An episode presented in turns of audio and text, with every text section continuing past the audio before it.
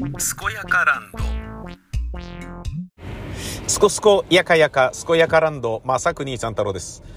今僕は、えー今日の午前中の仕事をすべて、えー先送りにして、急遽対応しなければならなくなったことをやることになりました。それは家事です。家のこと。はい。えーホームセンターに行って蛍光灯を買うことに、蛍光灯って言っても、蛍光灯の電球ではなくて、電灯そのものなんですよね。壊れちゃったんですね。なんか、玄関の内側のね、えー、電気が、玉切れかなとスイッチ入れてもつかなかったんで、電球変えてみてもつかない。あれ？と思って、で、その、筐体そのものを外して、で、別の、あの蛍光灯というかね、えー照明器具をガチってつけたらパチってついたんで、あ、なるほど。これは照明器具が、あ寿命なんだなと。まあ、そうですね。もう、と、娘が生まれる前に引っ越してますから、今娘が22で働き始めたっていうことは、まあ23年ぐらい経ってるわけですよね。で、この家が出来上がってから1年以上、えー売れなかったのを、えー僕が差し値して、えー値引きさせて買ってますので、経ってからは23、4年経ってるんだと思うんですよね。うん。なんかね、高値で結構設定してたらしくて、いや、気持ちはわかるんですよ。土地が狭い割には、あのーめんどくさい作り。あの、例えば、木造のね、一戸建てにしても、真四角だと、楽じゃないですか。それが、同じ面積でも、デコボコしている部分がいっぱいあったりすると、その分柱が必要になってくるから、大変ですよね。うん。そういう、なんかね、まあ、うまい具合にね、大してない土地をうまく使って、えー、で、ちゃんとね、憲兵率も容積率も、あの、違法建築にならない範囲内で済ませ、で、見た目もスッキリさせるっていう、うまいことやるなっていう感じだったんですよね。で、僕はね、それ買った時には、その隣の土地が、レンタルで同じ地主さんがね、まあ売り主が持ってたんで、そこね、稼いで買ったらね、で、最終的に死ぬ頃にはでっかい家にしちゃえばいいんじゃねみたいなことをね、思ってたんですけど、それはちょっと途中で計画を変えて、えー、ちょっと自分の住む家に金をかけるのはアホらしいからやめようということにしたんですね。っていうのは、まあ、その時は僕と同じように、僕や僕の弟と同じように、自分の子供もある程度社会人として結婚したり、自立したら家を出てくもんなんだろうなって思ってたんですよね。なんか、出ていきそうにないんですよね、今のところ。まあ、働き始めたばっかりだからっていうのもあるんだけど、めちゃめちゃ家をうまい具合に利用してやがりましてですね、あれおかしいな、みたいな。俺皿洗ってばっかりだな、みたいな感じでね。うん、なんかこう、寮長と、えー、寮のおばさんみたいな感じになってるんですよ。俺と、かみさんが。なんだこれみたいな。ね、それぞれどっちかが家にいて、どっちかが洗い物したりご飯作ったりしてるっていう。あれなんかおかしいな、みたいな。まあまあまあ、しょうがないか、みたいなね、えー感じ。だ出ていかねえのかよって思うと、で、そうなると、ちょっと狭いんじゃないっていう。まあ 4LDK の家なんですよ。だけど、大人4人ってなると、ねえ、ちょっと狭えなっていうね。何なんだこれみたいな感じなんですよね。うん。まあ、えー、そんなことはさておき、何しろ私は今からですね、えー、ホームセンターに行って、ライトを買う。うん。いや、自分でね、そういうことやんなきゃいけない年齢になって、うわ、何あれ。あ、すごい、ウーバーイーツのおじさんが、すごい羽織袴のような、羽織袴のような、あ、すごい面白い。羽織袴のような、紙で作ったような羽織袴のような、あのー、宴会芸で使うような衣装を着てて、なおかつヘルメット被ってんだけど、そのヘルメットが、えー、ちょんまげにあつらえられてた。面白かったなすごい、すごい面白ウーバーイーツだったよ。なんていうのを見かけたりしながら、えー、行くわけです。いやー、プリゴジン、ねプリゴジンか。プリ、えー、ワグネルのプリゴジンが怒ってますね。あどうなんだろうな、うん、もう10日に撤退するぞとついにブチギレましたね。えー、ワグネルの、あのー、兵士の遺体をね、ずらっと並べて、それを背景に、めちゃめちゃ脂っこい、えー、映像でしたね。うん。で、それに対して、クレムリンは、まあ、ロシア当局はコメントしないとコメントしたっていうね。うん。だまあ、あのー、様子見るんでしょうね。本当に下がるんであれば、どうなるか分かってんだろうなみたいなことを裏で言ったりとかすると思うし、で、プリゴジンとし、プリゴジンとしては、あのー、プリゴジンの勢力が、えー、伸びなくなるのも悲しいし、でもちょっとプリゴジンが、調子乗りすぎちゃったっていう説もあるんだよね。まあ、そのプーチンが、プーチンってのは要は自分のね、大統領としての地位が失脚することが何しろ嫌じゃないですか。で、それを考えると、プーチン以外の、あのー、ね、次期プーチン、次期大統領候補とかを、の目を摘み取らないとなります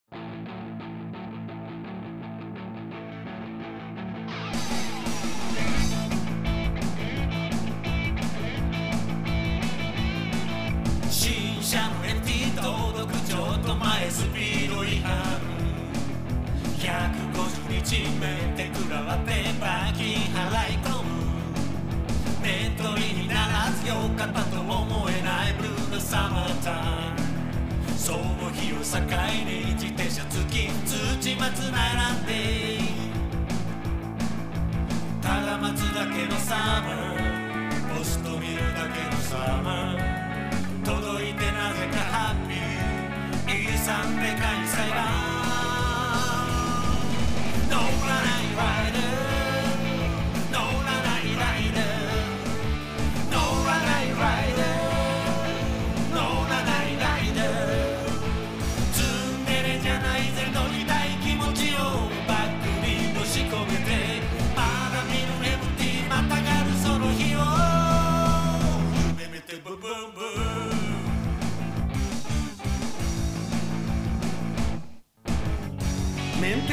時は打ち金をドブに捨ててでもキャンセルしようかと思ったさ。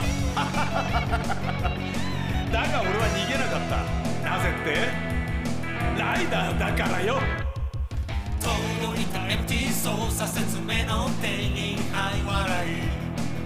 またがりもせずエンジかけるぜ。2週間の通りある日の惨劇バッテリー上がる。今回明らかに、えー、このね、ウクライナ侵攻はプーチンのミスだし、えー、どえらい目に遭っちゃってるのがロシアなんで、ロシア国民もこれからね、あの、長きにわたってね、経済制裁もたくさん食らうだろうし、世界から孤立していきますよね。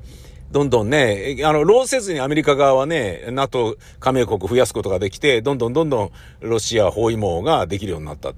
まあ、とはいえ、ロシアの場合はエネルギーいっぱい持ってるから、じゃあそこ頼らないってなったらどうなんのってなると、お金かかってね、あの、技術を開発したアメリカのシェールガスをね、もっと、あれしなきゃいけないんじゃないとかっていう風になっていくと、のは、まあ、まあ、アメリカはね、あの、すごい、ありがたい、なんかね、ラッキー、な、ごっつぁんゴールいっぱいもらっちゃってるっていうことにちょっとなってますよね。うん。まあだから、まあその辺がうまいっていうことなんでしょうね、やっぱりね。うん。まあ中国もね、こう、そんな、なんかね、乱暴なことやられたら味方なんかできるわけねえだろみたいな感じになってるもんね。ワグネルね、えー、つまり、ブリゴジンと、であったりとか、プリゴジンはワグネルの、えっ、ー、と、養殖に、あの、プーチンの下でやった軍事責任者の何人かを、えー、まあ、プーチンは首にしたんですけど、更迭したんだけど、その更迭された養殖についてた人たちをワグネルは取り込んで養殖につけて、えー、助けてるんですよね、ロシア軍をね。だけど、えー、プーチンが、あのー、軍事的なことで養殖に置いていた人間っていうのは、えー、本当に使える人たちだったんだけど、自分のミスじゃないんだっっていうことを証明するために、使えるやつだと分かってるのに首にしたり更迭にしたりしてるってことなんですよね。つまり戦争に勝つとかっていうことよりも、まず大統領の自分の地位を揺るぎないものにするっていうことを最優先してるから、戦争で勝つっていう日が遠くなるかもしれないけど、あの、でもショイグはじゃあ外そうとか、誰々は外そうとか、そういう風になってるんですよね。で、そうやってスケープゴート的に外された人たちは何も悪いことしてるわけじゃなくて、ね対処がバカだからこんな目に遭ってんのに自分たちの責任に押し付けられて首にされちゃってる。で、首にされてるけど、ね、腕はいいからワグネルがそれを拾う。で、そこで大活躍する。で、大活躍するからワグネルがまた株をグッと上げる。ロシアの正規軍ってダメなんじゃねってなるからまたプーチンのイメージがガクンと下がる。で、それが困るからワグネルに弾薬を渡さないみたいなことになっている。で、その、まあ、渡さないっていうのがわざとやってるっていう部分も今までは散々あったんだろうけれど、本当に弾薬が足りないっていう部分もあるとは思うんだよね。ってことは今までね、たくさんの人間を死なせながら、そんなにこだわなくてもいいんじゃねって思われてた、バフムートの、えー、戦というものを手放すことになるから、じゃあ何だったんだよ、今までと。今まで死んだ人たち何だったのって、バフムート取りたかったんじゃないのみたいなことになっちゃって、もうかなりの腹ほろひれはれ。プーチンの手にかかると二度手間三度手間は当たり前っていうのが戦況になっているようですな。こんなにも、こんなにも、笑顔溢れている。大好きなあなたへとありがとう。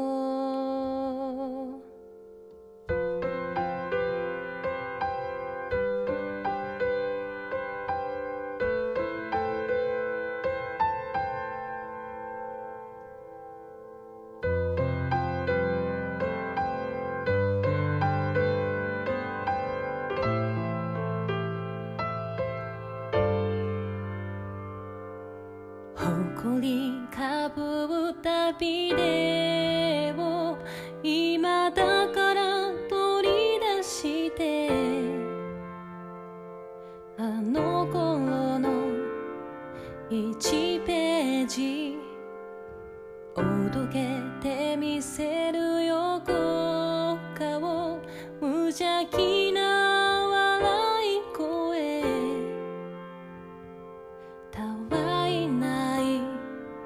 日常の風景。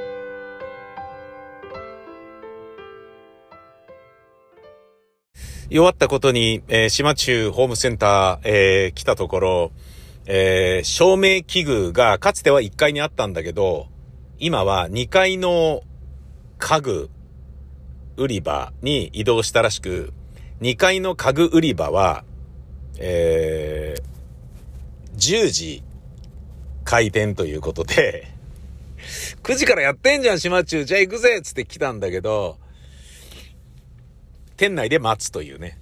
やってるのに、やってないフロアのために待つっていうことになってしまい、で、まあ、30分くらいプラプラしてら済むんじゃねって思ったら、やっぱプラプラしてたら、いろんなもの買っちゃって 何買ってんだよみたいな感じになっちゃって、ダメだ一回駐車場戻れっつって。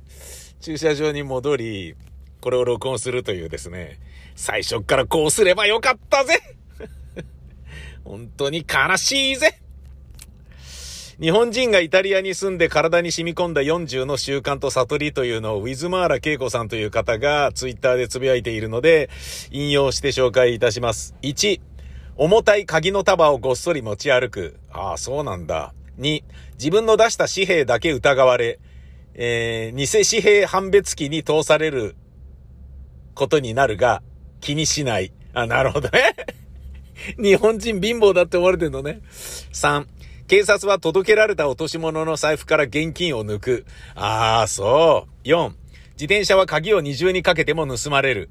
ガチで自転車泥棒天国。なるほどね。5、蛇口の水は腹を下す。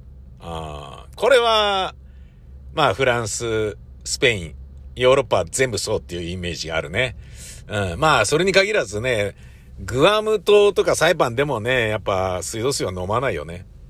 6、渡されたお釣りは1ユーロと2ユーロ効果をごまかされていないかを要確認。なるほどね。ごまかす人がいるんだね。7、手足を縛られたらイタリア人は話せないと知る。はあ。どういうことだこれは。8、購入する前に賞味期限が切れていないかを確認する。9、信号を渡るときは手を挙げない。下手すると、ローマ式敬礼をしたということで逮捕されるだって。へえ。手挙げて信号を渡ろうとすると、ローマ式敬礼しただろうって逮捕される。ダメだじゃあ、日本で子供たちが、なんかね、ダメだよ。手挙げて渡ってたら、だって不敬罪だって逮捕されちゃうってことでしょ ?10、地震を震度何度と言い当てると、イタリア人にはさすが日本人だ、すごいと褒められる。ああ、なるほどね。11、インターフォンだけでは解錠してはいけない。なるほどね。これわかるね。強盗だからね。12、ゴミの仕分け、間違うとマンション全体で罰金を割り勘で、連帯責任で払わされる。13、酒の量は増える。ちょっとちょうだいもうお皿シェアも5ハット。おー、なるほど。14、海賊版はない。VPN の使い手になる。へえ。15、ゴミは日本人が拾ってくれると思われる。16、夜道を一人で歩くと必ずレイプされる。17、食材は冬場なら冷蔵庫より外のベランダに放置を推奨される。18、ただほど怖いものはない。19、お金、携帯含め日本人は何しろ狙われる。20、イタリア人の口からすみませんの一言は死ぬまで聞くことはないと悟る。21、口喧嘩、暴力、上等だかかって恋の精神が自然と身につく。22、トイレにティッシュなどない。なんなら便座もない。23、今時キャッシュレスよね、と経済、携帯をかざすが、機械側が故障していて使えない。24、ベビーカーを見るとスリだなと警戒する。25、天気予報は迷信。傘をささずに濡れて歩けばいけてるとえー、教わるミラノ式。なるほどね。26、食材の重さで値段が変わる量り売りスーパー。ああ、二度乗せ禁止の暗黙ルール。なるほどね。一回乗せちゃったらこれ買わなきゃダメって、ああ、だーってことだね。27、海鮮は高級食材、肉より高い。28、タバコポイ捨て、年末は窓から冷蔵庫をポイ捨て。29、地下鉄内で携帯見てると降りる直前の泥棒にあっさり取って逃げられる。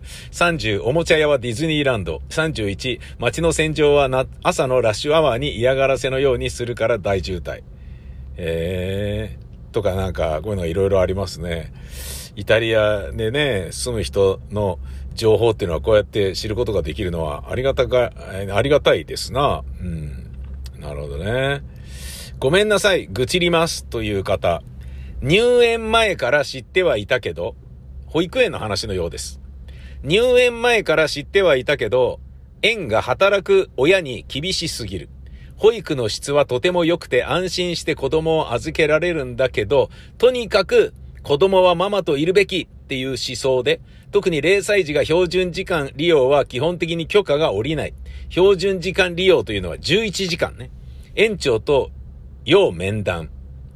転職先の勤務時間を伝えて、今後の相談をしたら、生活のために働かなきゃいけないのもよくわかりますけれど、お子さんかわいそうですよ。どうにかしてもっと早くお迎え来られませんか？パートやバイトじゃダメなんですか？ダメとは言わないんだけど、土に、土曜日保育はちょっと、うーん、とか、もっとお家の方に協力を仰げませんかね？って散々言われて、ちょっと無理でした。何のための保育園なん？どうしようもない。事情だってあるじゃん。父母だって仕事してるんだわ。彼らの生活のためなんだわ。何も遊び歩いてるわけじゃないんじゃん。最大限こちらに協力してくれて、それでもどうしても預けたいから保育料を払ってお願いしてるし、先生たちが一生懸命可愛がってくれるから安心して預けられると思ってたのに、そんなこと言われたら子供放置してかわいそうって責められてる気にしかならない。無理。少なくとも5年間ここは無理。なるべく早く他に移りたい。なるほどね。うんで、これに関してはですね、いろんな人がいろんなことを言っております。えー、同じく4ヶ月で保育園預けています。辛いですね。好きで長時間働いてるわけでもなく事情もあるのにね。私は長男も0歳で預けましたが、先生から0歳さんは長時間預けると体調崩しやすいので、できる限り早くお迎えに来てください。えー、できれば16時台に来てくださいと言われていました。未満時に負担が大きいのも事実なんですよね。預けざるを得ない身としては申し訳なさで押しつぶされそうであります。うん、そうね。うーん。子供がかわいそうって言われると親としてはめっちゃ胸に突き刺さる。子育てには正解はないから保育園に入れていいのか相当悩んだはず。それが良かったかどうかなんて先にならないとわからない。私も保育園探し大変でしたね。子育て大変だと思いますが頑張ってください。という人もいる。あー、なるほどね。シングルだと色々大変だよね。弾けるとこは弾いて弾けないところは子供のために押しまくりやなよ。そうでもしないと乗り越えられないことに私もあったよ。ファイトだ。っていうふうに言ってる人もいる。うん。パパパパートやバイトって、正社員じゃないと年金もらう額も全然違うし、将来見据えてそんなに雇用形態簡単に変えられないんですけど、そこまで言うのは家庭の事情に踏み込みすぎだと思いますと言ってる人もいる。それは誰の判断での発言ですか？って詰めてもいいと思いますよ。怒ってる人いるね。直接か連絡帳に書く手紙を挟むのでもいいと思います。園長の判断もしくは園長が言っているのであれば、それから死を通して指導してもらうしかなさそうです。それでもそういった発言やめないのであれば、年金なり将来面倒を見てもらいましょう。そうなんだよ。無責任な立場で何言ってんのってことなんだよね。怒ってる人多いですね。ひどいですね。預けざるを得ない事情があるのに、人員的なこともあるのでしょうか？私は0歳4月に入所しないと、入れ、入れるかは、うん。入りたいなら産後2ヶ月で預けられることを進めますと市役所に言われて悩んだ身だけど、預けて同じこと言われたら辛いです。簡単に預ける時間変えられないですよね。うん、そりゃそうだよ。だから多すぎるから困るから、なんとかなりませんか、なんとかなりませんか、みたいな感じで言ってんだよね。自分の都合で言ってるだけだと思うけどなうん。と思いきや、こういう人もいます。通りすがりに失礼します。4月から4ヶ月で預けているものですが、つまり生後4ヶ月で預けているものですがってことだろうね。通っている園もそんな感じです。標準時間が決まっているのにもかかわらず、16時半までに迎えに来てください。子供がかわいそうなので早めの迎え。毎日7時から預けるのはストレス抱えちゃうので9時頃とかに義母が預けることとかできないか、と。うーん。なるほどね。いやー、これは悩みどころだな。うん。一回言ってダメなんであれば、じゃあ分かりましたが、正しい対応なんじゃない？毎回毎回言うのは、じゃあ断ってくれよって話だよね。受けるんだったら黙ってガタガタ言わずに受けろよって話だよね。それに尽きるんじゃないのかな？と思うけど、いかがですか皆さん。うーん。ちょっと悲しいやつ、読んどきます。息子が溺死して2年ぐらいは湯船に浸かることができませんでした。その後も湯船に浸かると苦しくなって疲れを取るどころではなかった。3年経った今は息子の家にお風呂沸いたよと声をかけて湯船に浸かれるようになりました。お風呂でお子様が死んだんだね。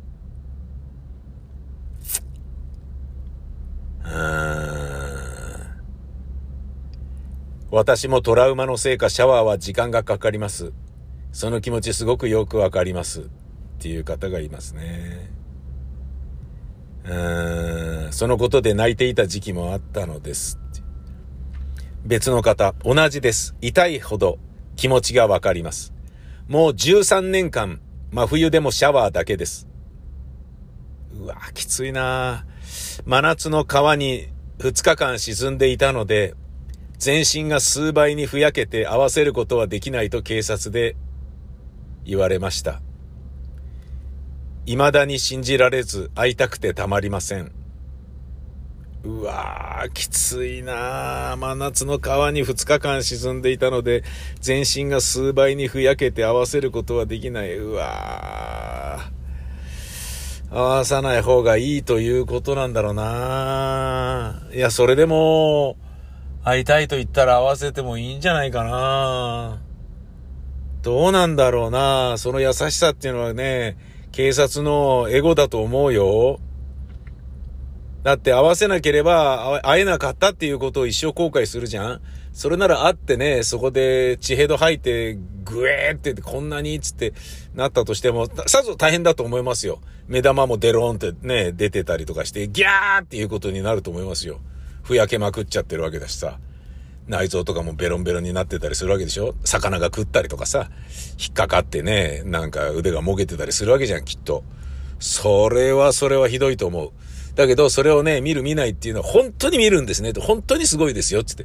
じゃあまず写真だけから見ますかっていうところから始まるとか、そういうなんだろうな、家族に対する権利を、なんか、おせっかいで、こう、奪ってほしくないよね。うん。はじめまして。これはまた女性の方。その気持ちすごくわかります。息子は川で亡くなったのですが、水に浸かる映像はアニメでも見られなくなりました。湯船に浸かるのも息子が沈んでいく姿を考えてしまいできなくなりました。辛いですよね。うん。いや、そうだろうな。いや、いるんだな、こういう人な。うん。私は実母をお風呂で亡くしました。一人暮らしだったのですが、なぜあの日訪ねなかったのか未だに後悔ばかりです。実家に行ってもお風呂場は見ることができません。エミマロさんも、あ、あこれ、つよ、つい主ね。えーお辛かったことでしょう。私も前を向いて生きていかなければと思いました。うん。したら、このつい主が書いてます。私の息子は、海で自死しました。あ、そうなの？あ、そうなんだ。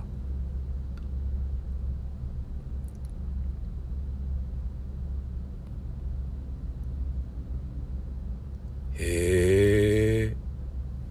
あの日から恐怖みたいになってしまった湯船。息子はお風呂や温泉が好きだったので、へえ。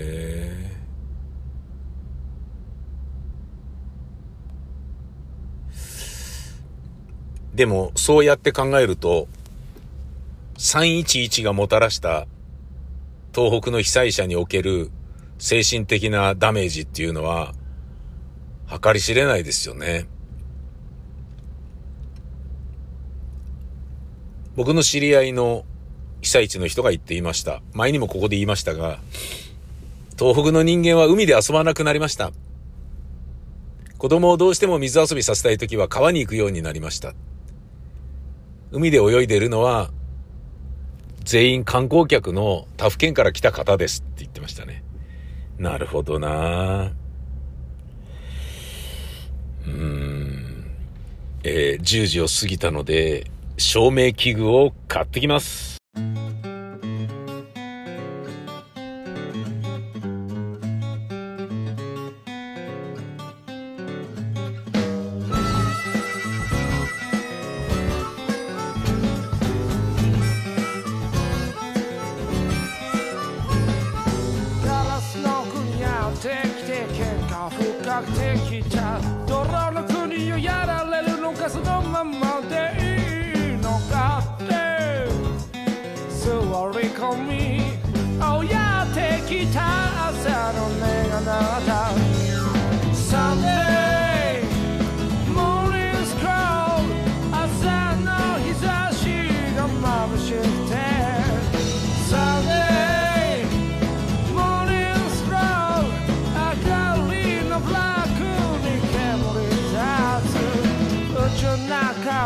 ふら歩いてました。とてつもない上も下も右も左もわからねえ。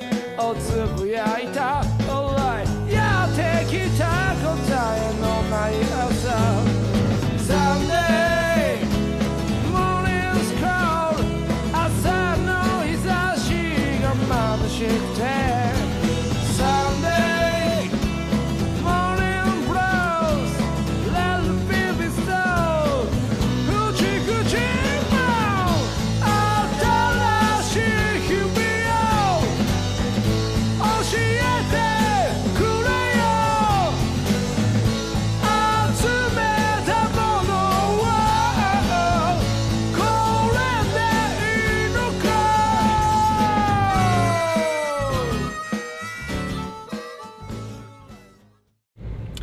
無事買い終わりまして、えー、帰りの車に乗っているところですが、今日午後芝居を見に行くのですが、まあ知り合いが出演しているんで、えー見に行くことにしたんですけれど、あのーまあこっそり行こうと思っていたらその人にバレて、もしかして予約してくださってます？みたいな感じで。言われてしまって、はい、楽しみにしてます、つって、LINE を返したところなんですけどね。うん。あの、これね、難しいところなんですけど、演出家をやっていたり、劇団の座長をやっていたりすると、ましてや、過去にラジオドラマに出演してもらってっていう、仕事を紹介してなんていうポジションになると、あのー明日芝居見に行きたいんですけれども、チケットまだありますかっていう連絡をしてしまうと、あのーありがとうございますつって、招待ご用意させていただきますので、ぜひ来てくださいみたいな感じになっちゃうわけですよ。で、それが、まあ、あの、招待枠っていうのはね、あの、役者さんでも割と持ってる方いらっしゃるとは思うんだけど、いらっしゃるっていうかまあ、あの、ある程度はあると思うんだけど、だから、その、招待にしてもらうっていうのはしょうがないかなっていうところもあるし、えー、なんだろうな。まあ、世話になった人から金なんか取れねえよっていう側の気持ちもわかるから、招待で見させてもらうということも仕事の一つかなとは思っているところはあるんだけど、問題は、満席だった場合、もう招待枠さえもない場合に、あのー無理やり開けてもらったりすることになっちゃうから、要はこ、じゃあこの人の招待を俺明日に回してもらうからとかって、俺の親なんでこれ明日に回してもらうから、じゃあここの席一つ、じゃあつって、いうようなことをやってくれちゃったりすると、それはね、もう大迷惑なんで、自分がね、演劇の工業主をね、何度となく経験してきて思うのは、えらい迷惑な話なんですよね。で、それがね、もう本当にうざいんですけど、見たがる人とかもいてくださって、それはありがたいんだけど、急に来たりするやつがいる、急に来たりするやつって言っちゃいけないな。急に来てくださったりする番組スタッフとかもいらっしゃったりするわけですよ。で、そういうのが、すいません、あの、見たいんですけど見られませんか？みたいな感じで来て、あ、ごめんなさい、今日は、えっ、と、全部満席で、みたいな感じでね、急に来た人で、で、過去に一緒に仕事をしたことがある番組スタッフで、あの、TBS の社員ですけども、だとしてもダメですか？みたいなことをね、言うやつがいるんだよ。いけすかないでしょ？腹立つでしょ？ほんと腹立つよね。あのー TBS の社員なんですけれども、それでも無理ですか？みたいな感じで。それでも席取ってもらうことはできませんか？みたいなこと言ってるんですけど、つって、誰々さんが、とかって言って、半泣きで、脅されて、もう恫喝だよね、それね。恫喝された受付の女の子が、半泣きで楽屋に来て、宮川さんとかって言って、まあ宮川ってのは僕の芸名ですけどね。こういう人が来てるんですけど、つって、名前見せてみろとかって言って、ああ、誰々かとかって。いや、大丈夫、こいつ小物だから追い返せ、つって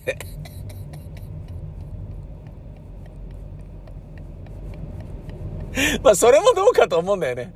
小物だから追い返せっていう、俺も俺だけどさ、あのー、まあ、要は、本当に世話になってる人であれば、そんな傍若無人な振る舞いはしないよね。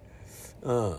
そういうこと言うやつはもうただの芝居好きで、あの、面白いから、ねあの芝居が見たいっつってね。で、空いたから今行こうっつって。でも TBS だからね、TBS っていや、大抵見れんだから大丈夫だろみたいな感じで来てるわけだよ。ふざけんなっていう話でさ。で、本当に世話になった人とかはそんなことしないもんね。あのー、で、ありがたいのはですね、えっ、ー、と、招待状送ってんのに、その招待状を見て、公演の情報を知って、その上で自分でチケットを購入して見に来るんだよね。そして、花とか差し入れだけを受付に置いて何も言わずに帰っていくんだよね。もう一番リスペクトできる人。ね。で、やっぱ楽屋に来ちゃうと、ありがとうございましたとかっていう風になっちゃうからさ、それでね、あの、俺が、ちょっと待ってくださいよっていうね、ひな壇芸人みたいに言ってしまったロビーで慌てちゃったのは何人かいるんですけど、ブッチャーブラザーズのブッチャーさんですね。ブッチャーさんが、大森博士のあのボードビルのね、ボードビルの大森さんの、あのコントの公演に、ブッチャーさんも出たらしいんだよね。で、その時に、ナシオナルさんっていう女優さんが、あの、うちの公演に何度も出てくれてるナシオナルさんっていう女優さんが、面白い女優なんだけどね、本当に。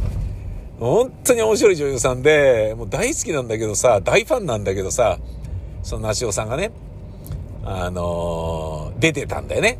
で、で、自分の劇団の公演に梨尾さんも出演してて、で、梨尾さんがついこの間コントのオムニバスの公演でご一緒だったからっつって、ブッチャーさんを誘ったんだよね。だけど俺は若い頃に河合っていうフォーク落語ユニットで、ブッチャーさんの主催するバーボン寄せだとか、バビロン寄せだとかに散々世話になっているので、もうブッチャーさんに頭が上がらないわけね。リッキーさんとかブッチャーさん、要はブッチャーブラザーズ、チルドレンだから、それはね、あのお世話になった大先輩というイメージしかないんですよ。なんだけど、そのブッチャーさんが、普通に梨尾さんのチケットでお金払ってきてるっていうことが、終わった後に分かって、終わった後に分かってって俺知らなかったのね。で、ロビーで他のお客さんの挨拶とかをしていたら、他のお客さんの挨拶っていうのはなんか、だから、あの、バツラジのスタッフに、あの、うちの娘が処女を奪われたんですけど、とか言って言って、うちの娘は宮川さんが好きなだけなのに、とか言って、もうひどい。何ですかそれは本当にすいませんみたいな感じで、芸名宮川さんはですね、謝りまくってみたいなね、スタッフがやらかしまくっているようなことのね、尻拭いとかを散々させられて、ね、でこういうスタッフからこういうね、あの、お誘いがあるんですけど、どういうことなんでしょう、宮川さんみたいなことを、俺がロビーで受けて、どうもすいませんでした、すいませんでした、つって言うっていうね。でももうそれって、そういう風に言ってるから皆さん気をつけてくださいとかっていうのを俺がスタッフに言うのもまた違う話じゃん。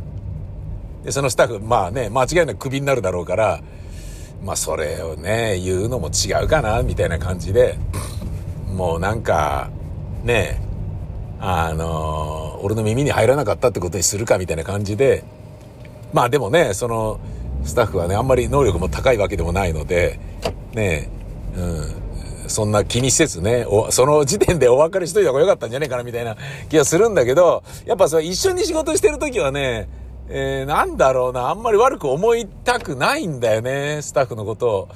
まあ、客観的な自分は、うん、この人どうかなって思っていたとしても、やっぱね、ご一緒させていただいてるからありがとうございますっていう気持ちもあるしね、みたいな、そういうね、あの、接客をしていた時に、あの、ふっと視界に入ったら、おーとかって言って、ブッチャーさんが、宮古くん来たよって、ちょっと待ってくださいよ、ブッチャーさん！つって、勘弁してくださいよどうしたの、ブッチャーさんいや、あの、ナショナルとこの間さ、とかって、大森くんのさ、公園でさ、一緒マジかとか、ナシオさんとかって、なんでなんで俺に言わないのとかって、ブッチャーさんからお金取っちゃダメですとかって言って、あ、そうなんすかとかって言って。ナシオさんは若い女優さんだから、まあ俺からしたら若い女優さんね。でも今でもまあ40歳ぐらいになったんでしょうね、きっとね。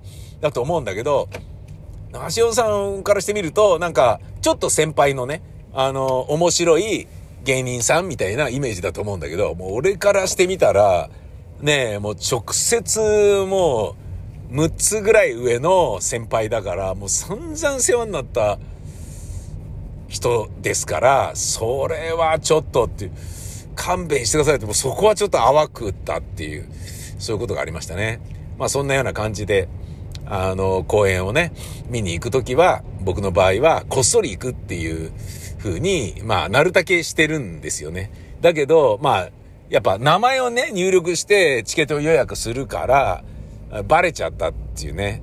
うん。でね、宮川さん、も、も、も、もしかして予約してくださいました？みたいな感じの LINE が来てるのに、それ無視してまた黙って見に行くのも違うじゃん。あれ？宮川さんじゃなかったのかな？だ、だ、誰なんだろうな？みたいな感じでなるから、ね、まあ、宮川さんってね、芸名なんで、まあ芸名で予約、予約する俺もどうなんだってのあるんだけど、うん、まあそういう感じで今日は行くってことですね。で、まあ本当はね、夜の公園にすればよかったなって今ちょっと思ってたりするんですよね。今日、街ソワがあって、マチネとソワレ。マチネというのは昼の工業。ソワレは夜の工業。昼の工業にした方が、まあ、ね、時間が有効に使えていいだろうと思ったんだけど、逆でしたね。2時からの公演ってことは、午前中の仕事をね、あ、これ3時間で終わるかどうかわかんないからできねえな、とか。で、午後の仕事、4時に見終わって、ね、事務所戻って仕事し始めたとしても、夕方6時からもうダメじゃん、それ、つってね。えー、年寄りなんだからとっとと帰ってご飯食べて寝るべえさっていう時間だよってなっちゃうと、結局、それだけで何にもできないんですよね。で、夜の公演にすればよかったなと思って、そしたら昼間ね、がっつり仕事できるから、ちょっと失敗したなって思ったんだけど、まあ夜は夜でね、うん、帰ってくるのがね、遅くなるし、晩飯芝居の後に食うのかみたいなことになるとどうなのとか、いろんなこと思っちゃうからね。えー、ともあれ僕は島中ホームセンターで、えー、10時まで待った挙句に照明器具を買いました。玄関、内玄関灯っていうやつですね。えー、蛍光灯がね、あるから、そう、同じ蛍光灯のサイズのやつ買おうと思ってたんだけど、今のは考えてみたら LED が多いから蛍光灯なんか使ってねえよっていう。しかも超安いやつで人感センサーってのがあったんで、人の存在をね、えー、検知して、勝手につけてくれる。ね。いなくなったらまた消してくれるみたいな、そういうやつがありましたので、それがね、もうや5000円ぐらいで買えたんだよな。でもこれでいいじゃんって、これしか超だろっていう、それを買いましたね。ただね、10時まで、あのー、2階のね、家具売り場、あ、じゃねえや、家具売り場か、が、オープンするまで9時半から時間潰してた関係で、パイプフィニッシュとかね、あのー、なんか、ガーデニング用のね、あの、ソーラーライトとか、なんか、あの、キッチンで使う油ボトルみたいなね。揚げ物で使ったやつを、ホーローオイルポットか。あの、揚げ物で使った油そのまま捨てるのもったいないから、こしてまた使うみたいな、そのオイルポットを買ったりとかね。なんかあの、うん、買っちゃったんだよな。まあ、しょうがないな。うん。だもしね、その2階の家具屋を10時からオープンさせることによって、1階でね、9時からやってるぜって言って、なんだ10時までか、じゃあ1階で時間潰そうって言ってるその1時間の間に1階でいっぱい買い物するに違いないぜ、けけけっていうつもりで時間差回転、さみだれ回転を、あのしているんであったとしたらあっぱれですよ。そしてまさに僕はその剣謀術数にはまったと言えるでしょう。